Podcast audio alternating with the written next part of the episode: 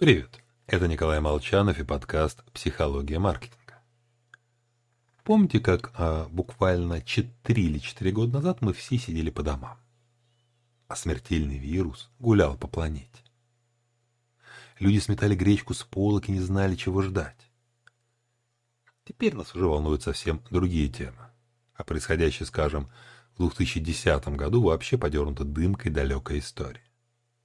Мир меняется стремительно и также быстро смещается фокус внимания общества. Поэтому, говоря о долгосрочных трендах, хорошо знать в динамике, как менялось отношение людей к тем или иным темам, какие идеи набирают популярность, какие теряют. Теоретически способ это узнать существует. Это сейчас литература расплескалась в постах соцсетей.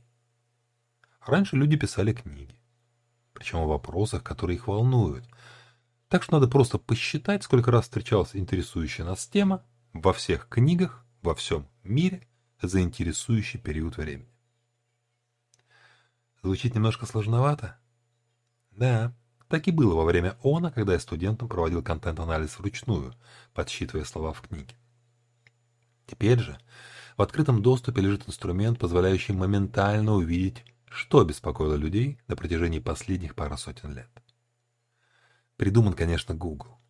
Компания цифровала миллионы печатных источников и рассказывает, точнее рассчитывает, с какой частотой то или иное слово появлялось в разные эпохи.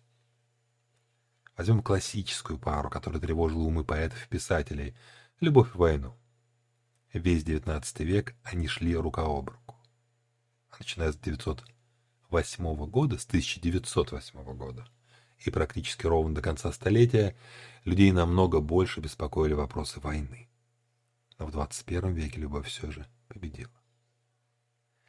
Правда, шкала анализа заканчивается в 2019 году. Но то, что носится в воздухе современности, мы способны ощутить самостоятельно. Спокойного неба нам всем над головой. С вами был Николай Молчанов.